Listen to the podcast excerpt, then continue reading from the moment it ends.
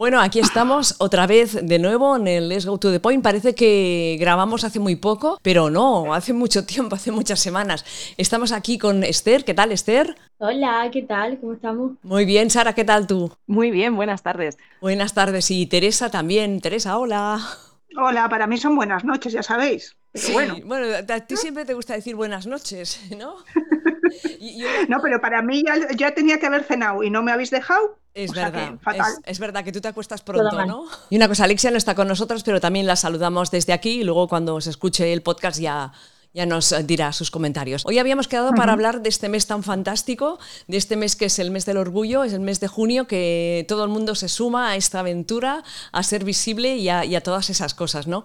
Pero sabemos la historia de dónde viene este, este, esta, celebración. Tú, Esther, creo que, que, lo has estudiado un poco, ¿no? Sí, eh, yo he encontrado una página de, Valencia, la página, que, que, bueno, que habla del origen y como que cogió un textito, lo voy a leer, que es donde dice más o menos el origen. Dice así, eh, dice, la primera manifestación del orgullo en España tuvo lugar en 1977 en Barcelona, cuando la homosexualidad y la transexualidad todavía eran ilegales. Fueron unas 5.000 personas encabezadas principalmente por mujeres transexuales. Al final de la manifestación, la policía cargó contra la gente, resultando personas heridas y detenidas. Un año después, Madrid organizó su primera manifestación del orgullo con 7.000 manifestantes. Barcelona convocó también manifestaciones eh, y también se hizo en Bilbao y Sevilla. Y bueno, esto es sobre el orgullo en España. Pues eh, nada, con respecto a lo que has comentado, Esther, del, orgullo de aquí del país de España, pues en, Radio Televisión Española hay una serie súper interesante que se titula Nosotros somos con X, eh, porque no sé pronunciar la X, entre medias de otras consonantes, eh, o Nosotras somos, pero con X, que hace un recorrido sobre la historia del activismo LGTB en, España, desde que empezó el orgullo, la primera manifestación del orgullo en Barcelona, y eh, está disponible en Radio Televisión a la carta. Cada capítulo se titula como un título, como un, como un color de la bandera. O sea, eh, rojo, amarillo, naranja, no, rojo, naranja, amarillo, azul, verde.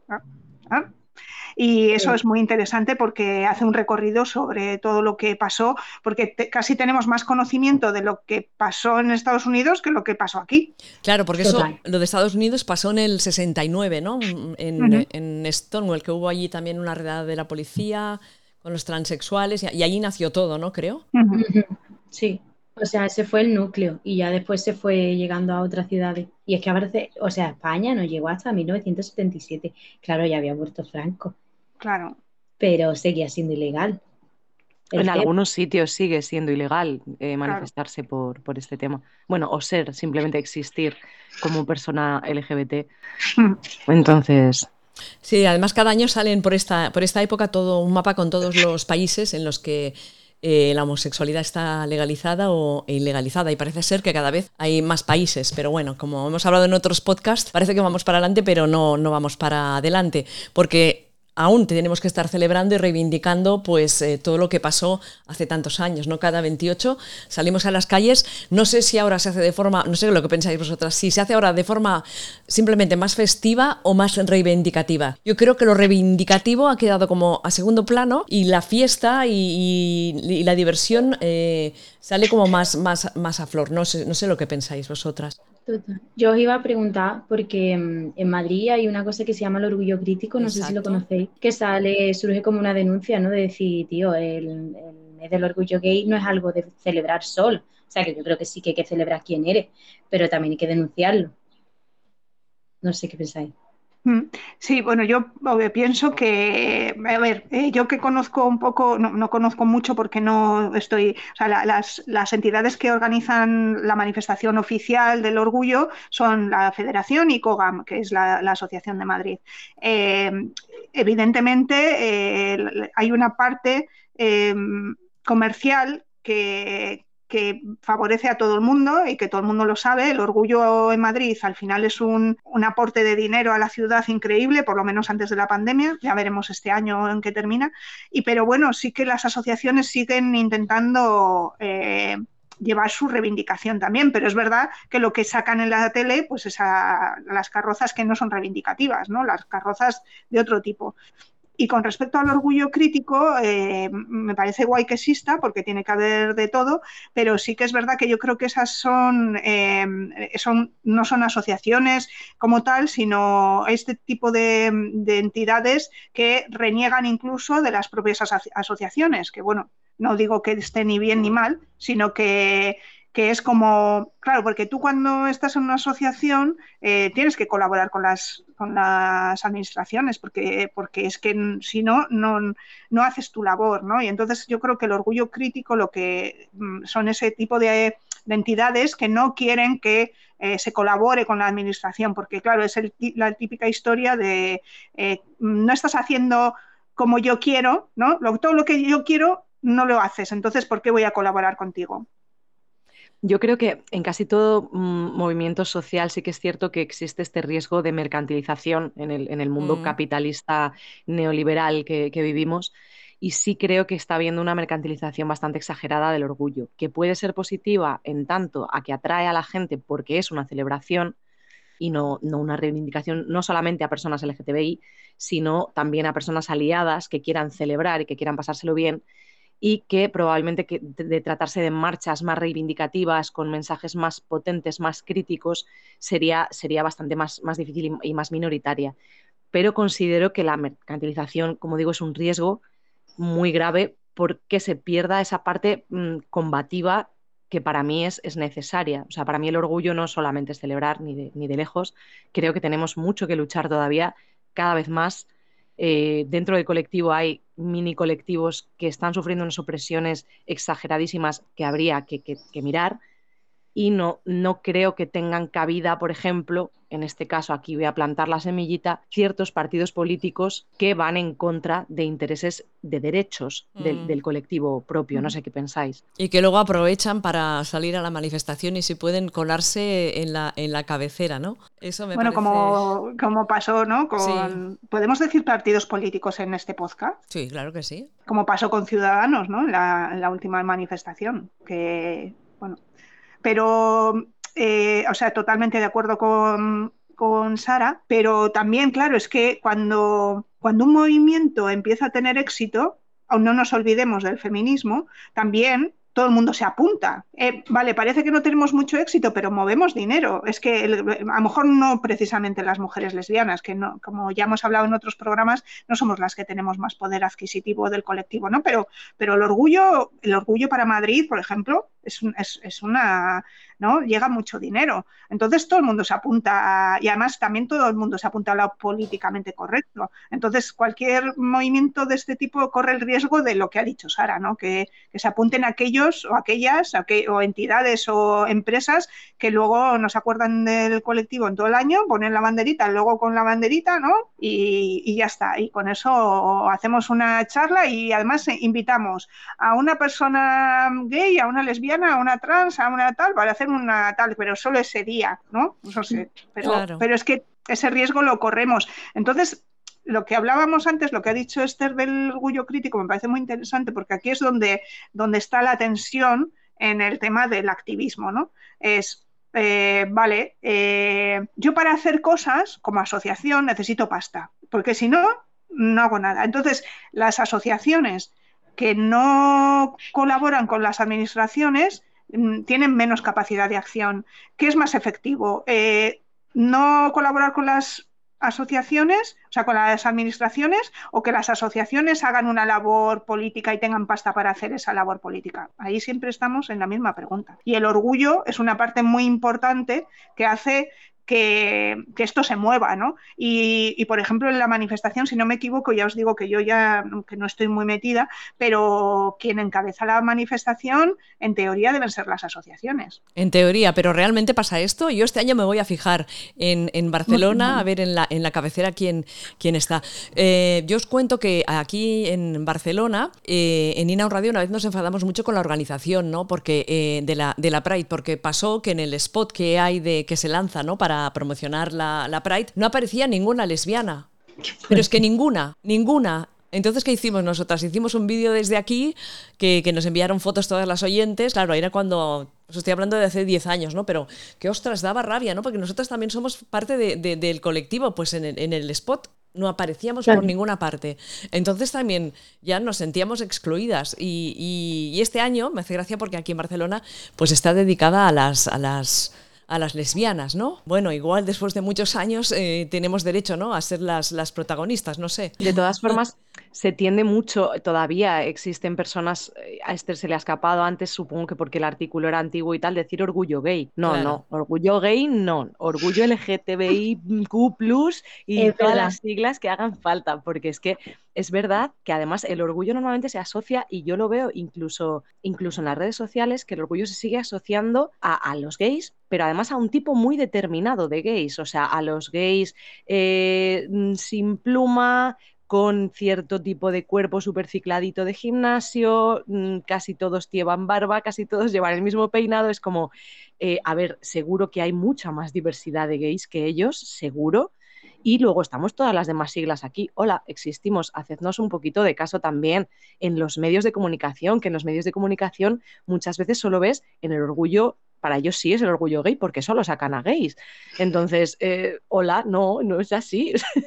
no sé, evolucionen, señores, un poquito. Sí, sí, en, en, Telecinco cuando dan la información y hablan del orgullo de Barcelona, solo sacan la fiesta de que hacen en las en las piscinas, aquí cerca de... Las piscinas. En las piscinas y solo hay tíos, ¿eh? no hay nadie más que eso. Entonces dices, coño, Aquí falta. Es que las lesbianas no se mojan, son como los gremlins. no, existimos, somos los reyes magos. Madre mía. Eh, yo quería comentaros eh, una cosa que me pasó a mí y que para mí fue súper importante, porque creo que, ya sabéis que yo mi, mi, infancia, bueno, no, mi adolescencia y media juventud la pasé en Palencia. Y claro, yo me fui de Palencia porque, bueno, por muchas cosas, pero fundamentalmente porque, porque no podía ser quien era. Evidentemente, en Palencia era complicado en aquellos años. Y para mí ha sido súper importante eh, que en el 2019, mm, bueno, primero que se ha creado una asociación allí en Palencia eh, de defensa de los derechos del colectivo y que han empezado a hacer una manifestación y que en el 2019 yo estuve con la pancarta en Palencia, por la calle Mayor, ahí con mi prima ahí saludando, ah, hola prima, prima. y, eh, o sea, quiero decir que a lo mejor en, ciudades tan importantes y tan grandes como Madrid y Barcelona, pues el orgullo ha perdido, ha perdido mucho porque hay mucho mercantilismo, pero en las ciudades pequeñas, o sea, que tú te atrevas, yo, yo porque ya no vivo allí y, me, bueno, y bueno, mi familia ya, pero bueno, Quiero decir que la gente que se atreva a, salir en la manifestación y mostrarse y lo, importante que puede ser eso para el resto de las personas que están viendo esa manifestación y que no se atreven y que si yo hubiera tenido esa opción cuando tenía eso, 16, 17, 18 años, hubiera sido para mí un, un alivio tan grande que no debemos de quitarle importancia.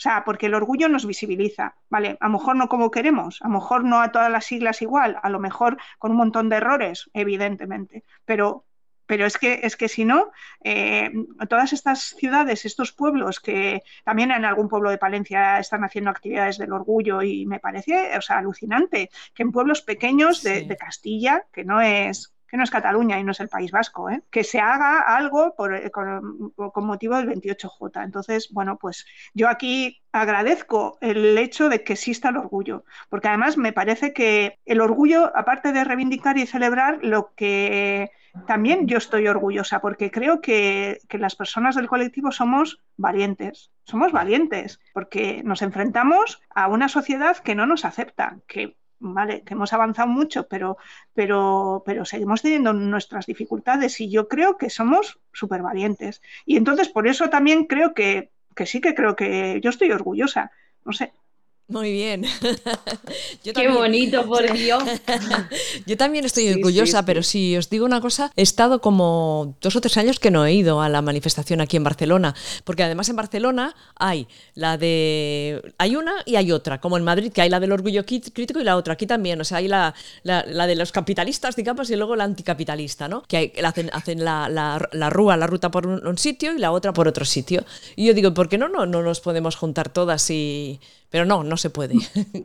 No hay manera. No. Yo, si queréis que os cuente, aquí en el País Vasco pasa un poco lo mismo. Hay una, plataforma del 28J eh, que, digamos, tiene más eh, orientación a Berchale, ¿vale? Entonces, durante muchos años, como aquí todo esto ha estado súper politizado, ya sabéis que os voy a contar, pues, pues durante mucho tiempo eh, la manifestación era solo para ese tipo de, gente y, el resto pues no, no, salían. Y ha habido, mm, durante ya cuando terminó el terrorismo y cuando ya la cosa se mejoró bastante, pues sí que ha habido algunos años que ha habido manifestación conjunta, pero eh, como siempre aquí suceden un montón de cosas, de temas políticos que afectan al colectivo de forma lateral y entonces pues de repente volvemos a no salir porque resulta que eh, no sé quién dijo que si mm, gritaban no sé qué, claro, porque es que la gente grita cosas que tú a lo mejor no quieres estar ahí, es que es, que es así, no sé si me explico.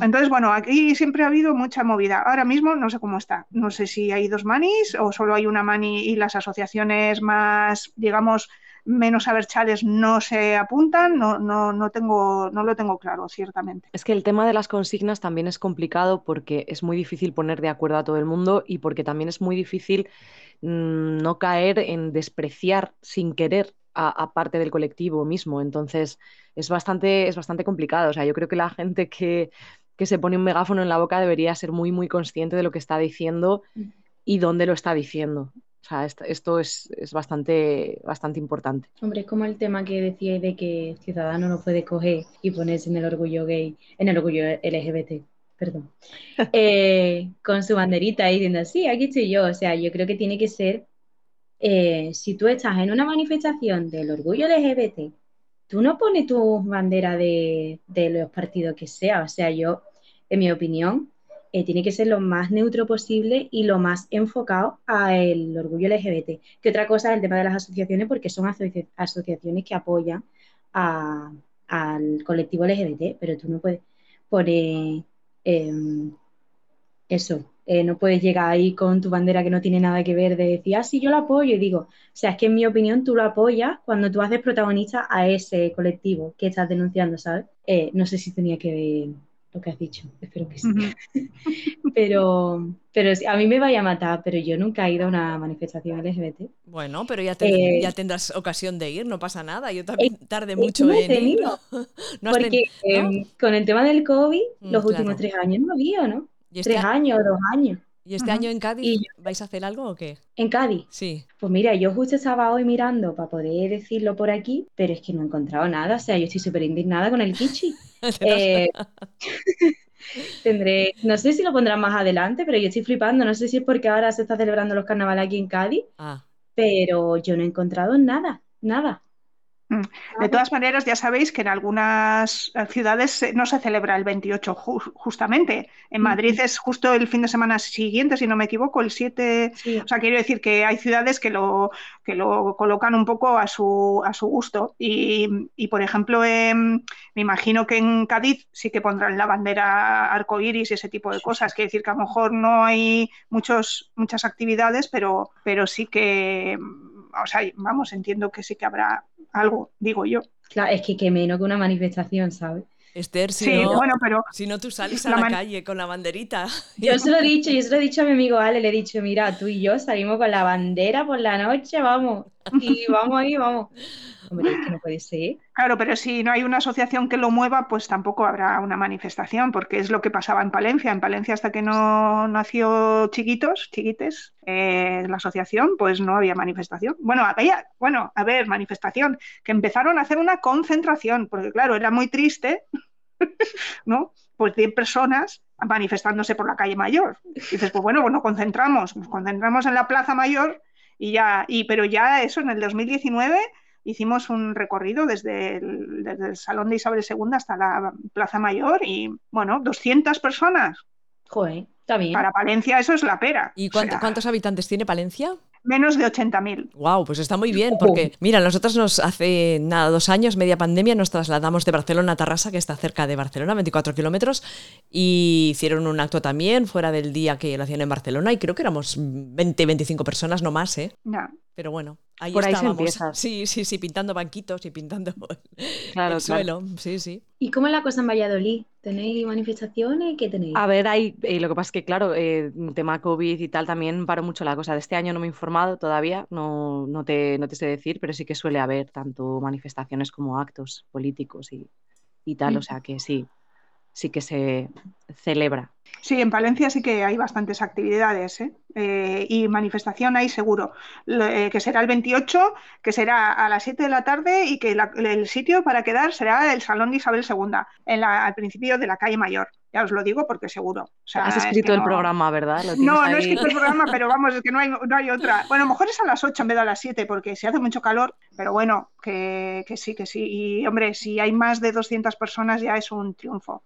A mí, de verdad que para mí fue aquello, fue, o sea, yo tenía el corazón, no sé cómo deciros, porque claro, toda mi adolescencia y mi juventud escondida Claro. y de repente dices, voy a pasearme por la calle Mayor con la bandera arcoíris, o sea, y mi madre diciéndome, ay hija, qué bien, ¿no? Qué contenta estás. Y yo, pues sí, es que estoy, es que no, no. Cuando he estado en las manifestaciones aquí en San Sebastián no me ha importado tanto, porque claro, al final yo me fui de Palencia precisamente por eso, ¿no? O sea, porque no era posible eh, estar allí, es que no era posible.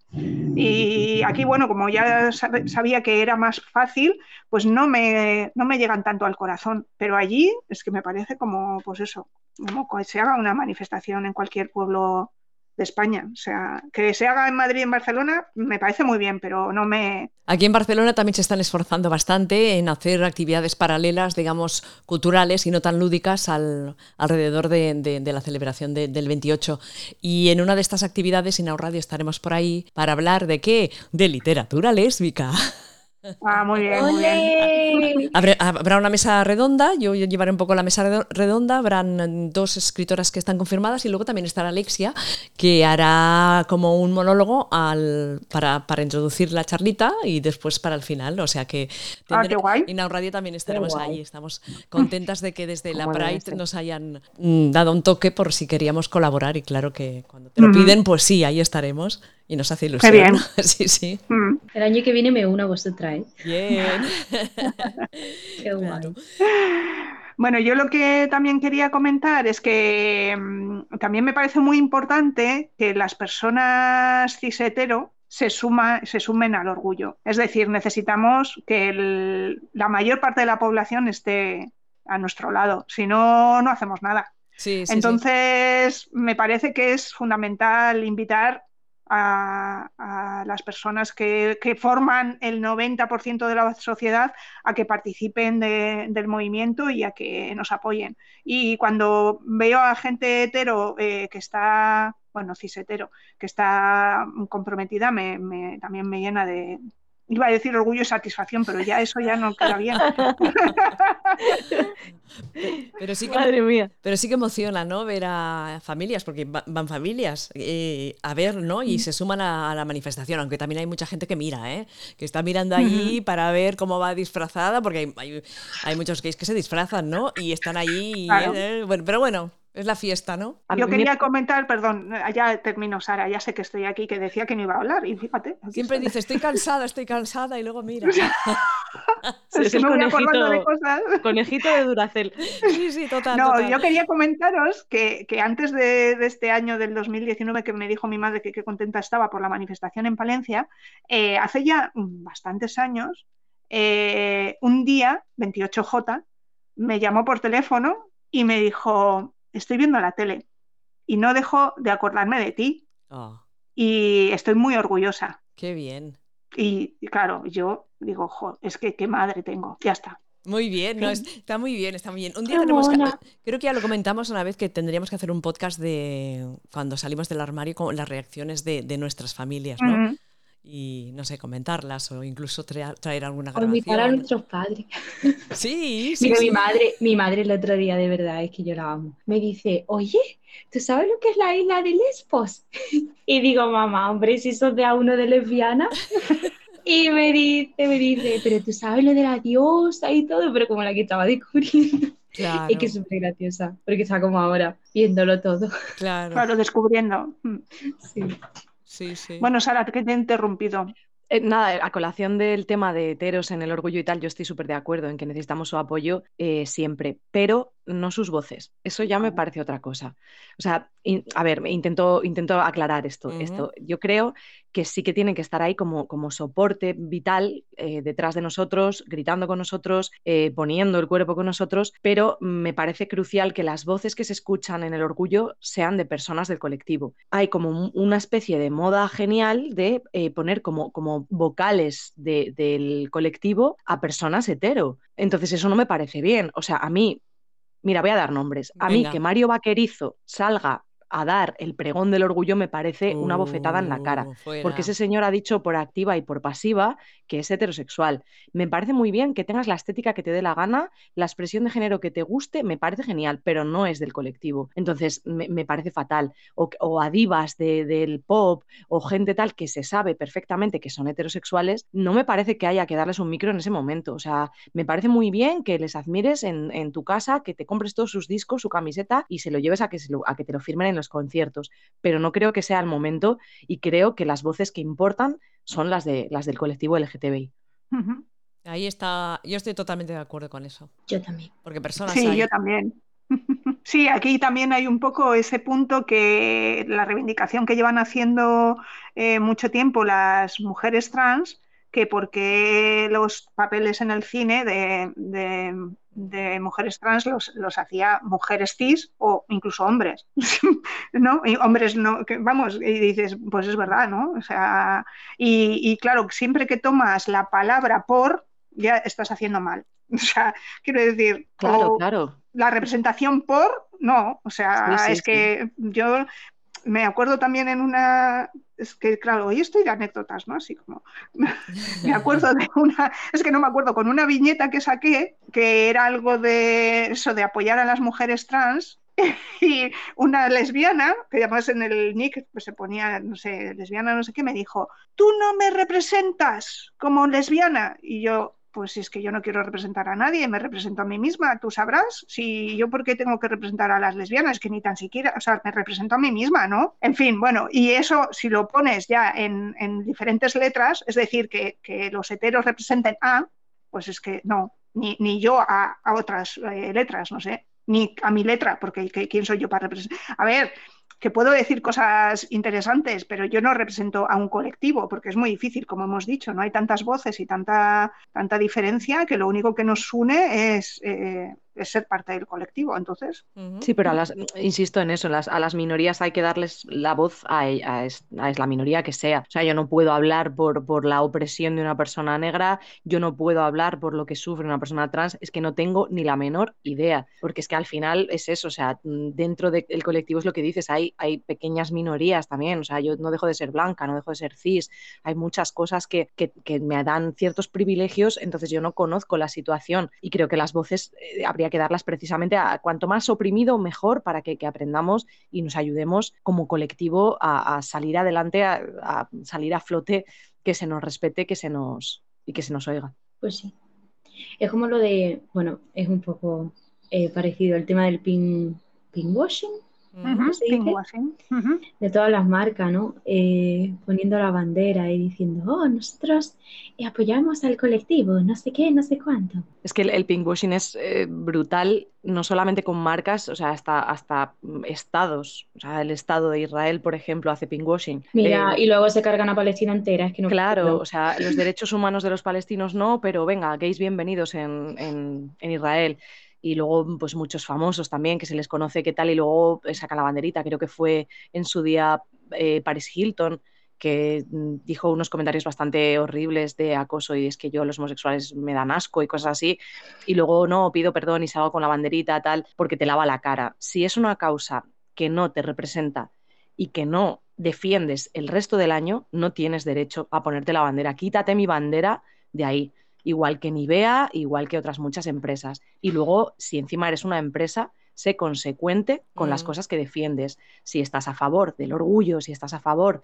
de la comunidad LGBTI, espero que contrates y pongas facilidades a ese colectivo para trabajar en tu empresa y que no se sientan rechazados, que no haya mobbing, etcétera. O sea, mm, se pide solamente eso, o sea, ser un poco coherente, un poquito coherente, que no lo es prácticamente nadie de los que hacen pinkwashing.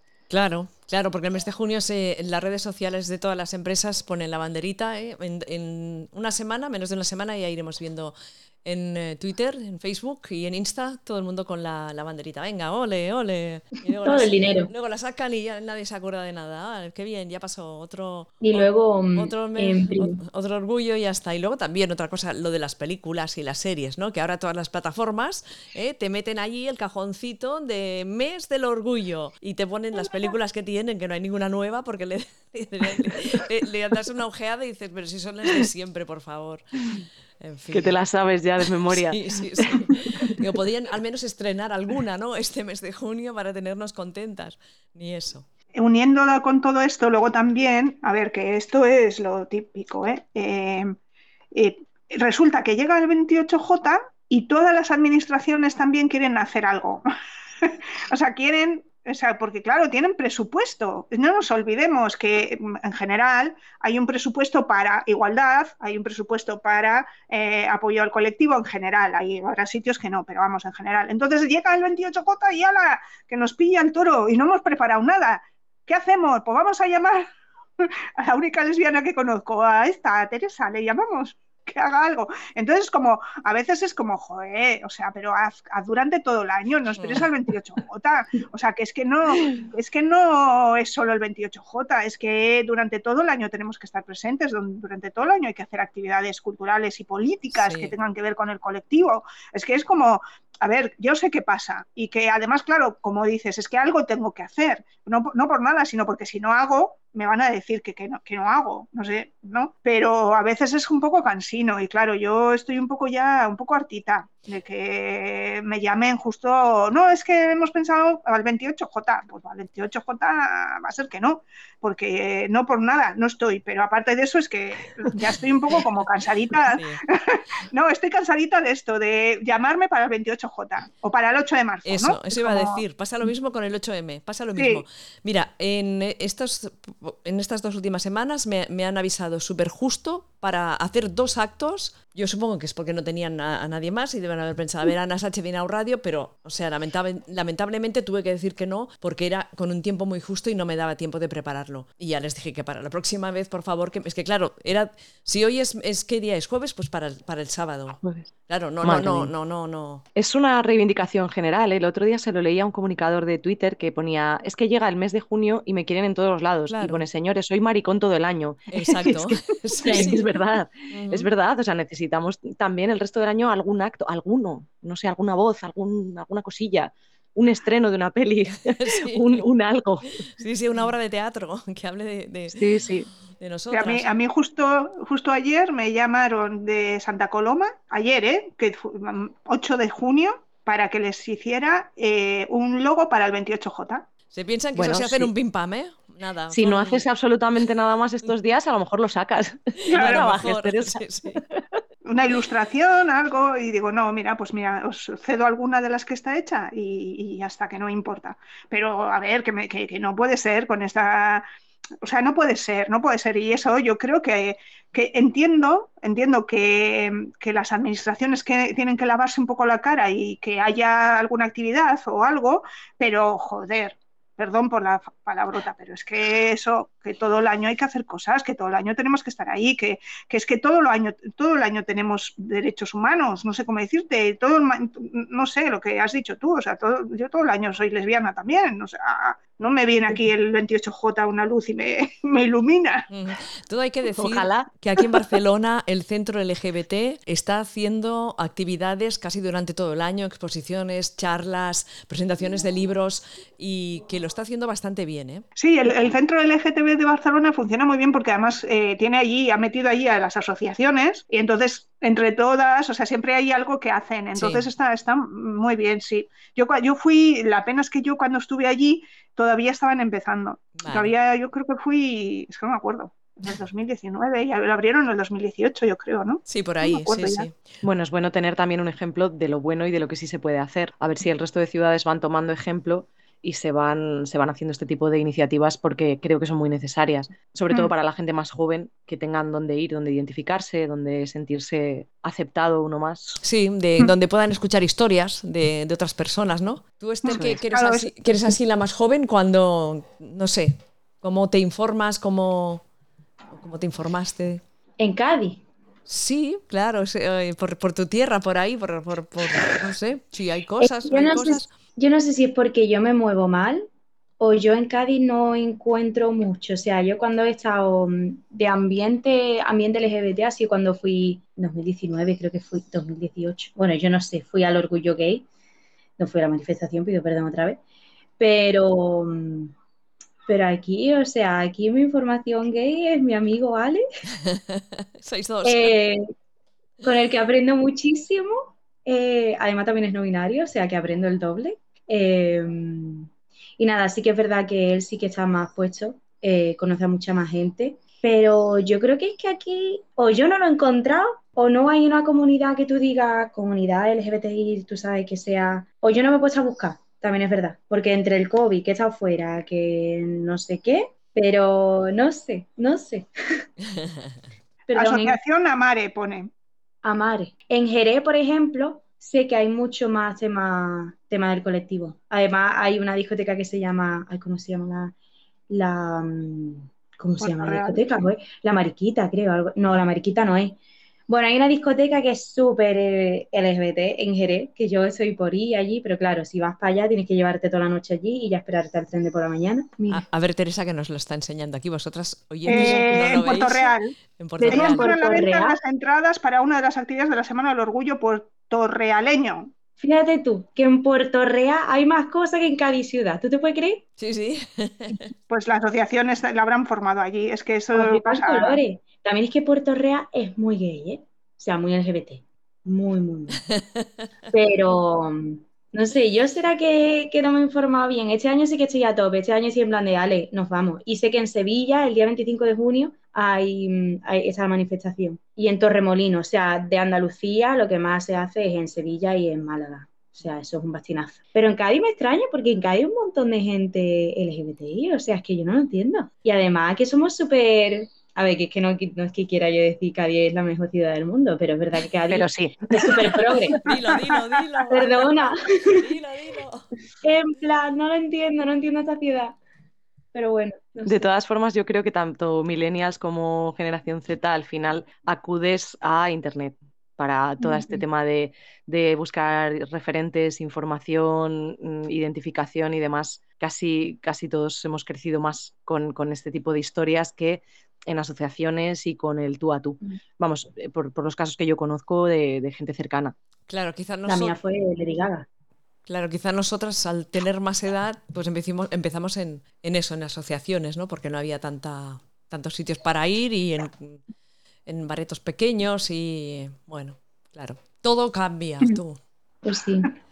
No, yo tenía la suerte de, de, de conocer a Ale desde que yo era pequeña. Entonces, yo tenía a Ale, ¿sabes? Para hablar de, para yo descubrirme, yo preguntarle, él me preguntaba a mí. Entonces, y bueno, ya en mi grupo, que éramos nueve, nueve heteros, ahora hay como, mm, bueno, ahora que se hayan dado cuenta, dos bisexuales, una lesbiana, yo, Ale, o sea, muy bien. Al final de ahí no sale hetero ni Dios. No, no, yo ya se lo digo, yo, lo digo, yo se lo digo, le digo, ya vamos ganando los LGBT. Nada, estáis comiendo terreno, como en el RISC. Sí, sí, sí, ya es fuerte, es fuerte. Bueno, yo, yo, hablando de esto un poco de, las nuevas generaciones, sí que veo, bueno, pero claro, yo lo veo desde mi perspectiva, ¿no? Sí que veo que, que, tienen una posición más abierta a, todo este tipo de, o sea, a, a, la que es la diversidad en general, ¿no? Y el otro día que di una charla en las artes, justo estaba el técnico de igualdad, que trabaja muchísimo con, con adolescentes y, comentó que, veía eso, que sí que es verdad que como en todos los sitios hay gente como muy radical, pues que siempre te encuentras alguno que sale de madre, pero en general, eh, ¿no?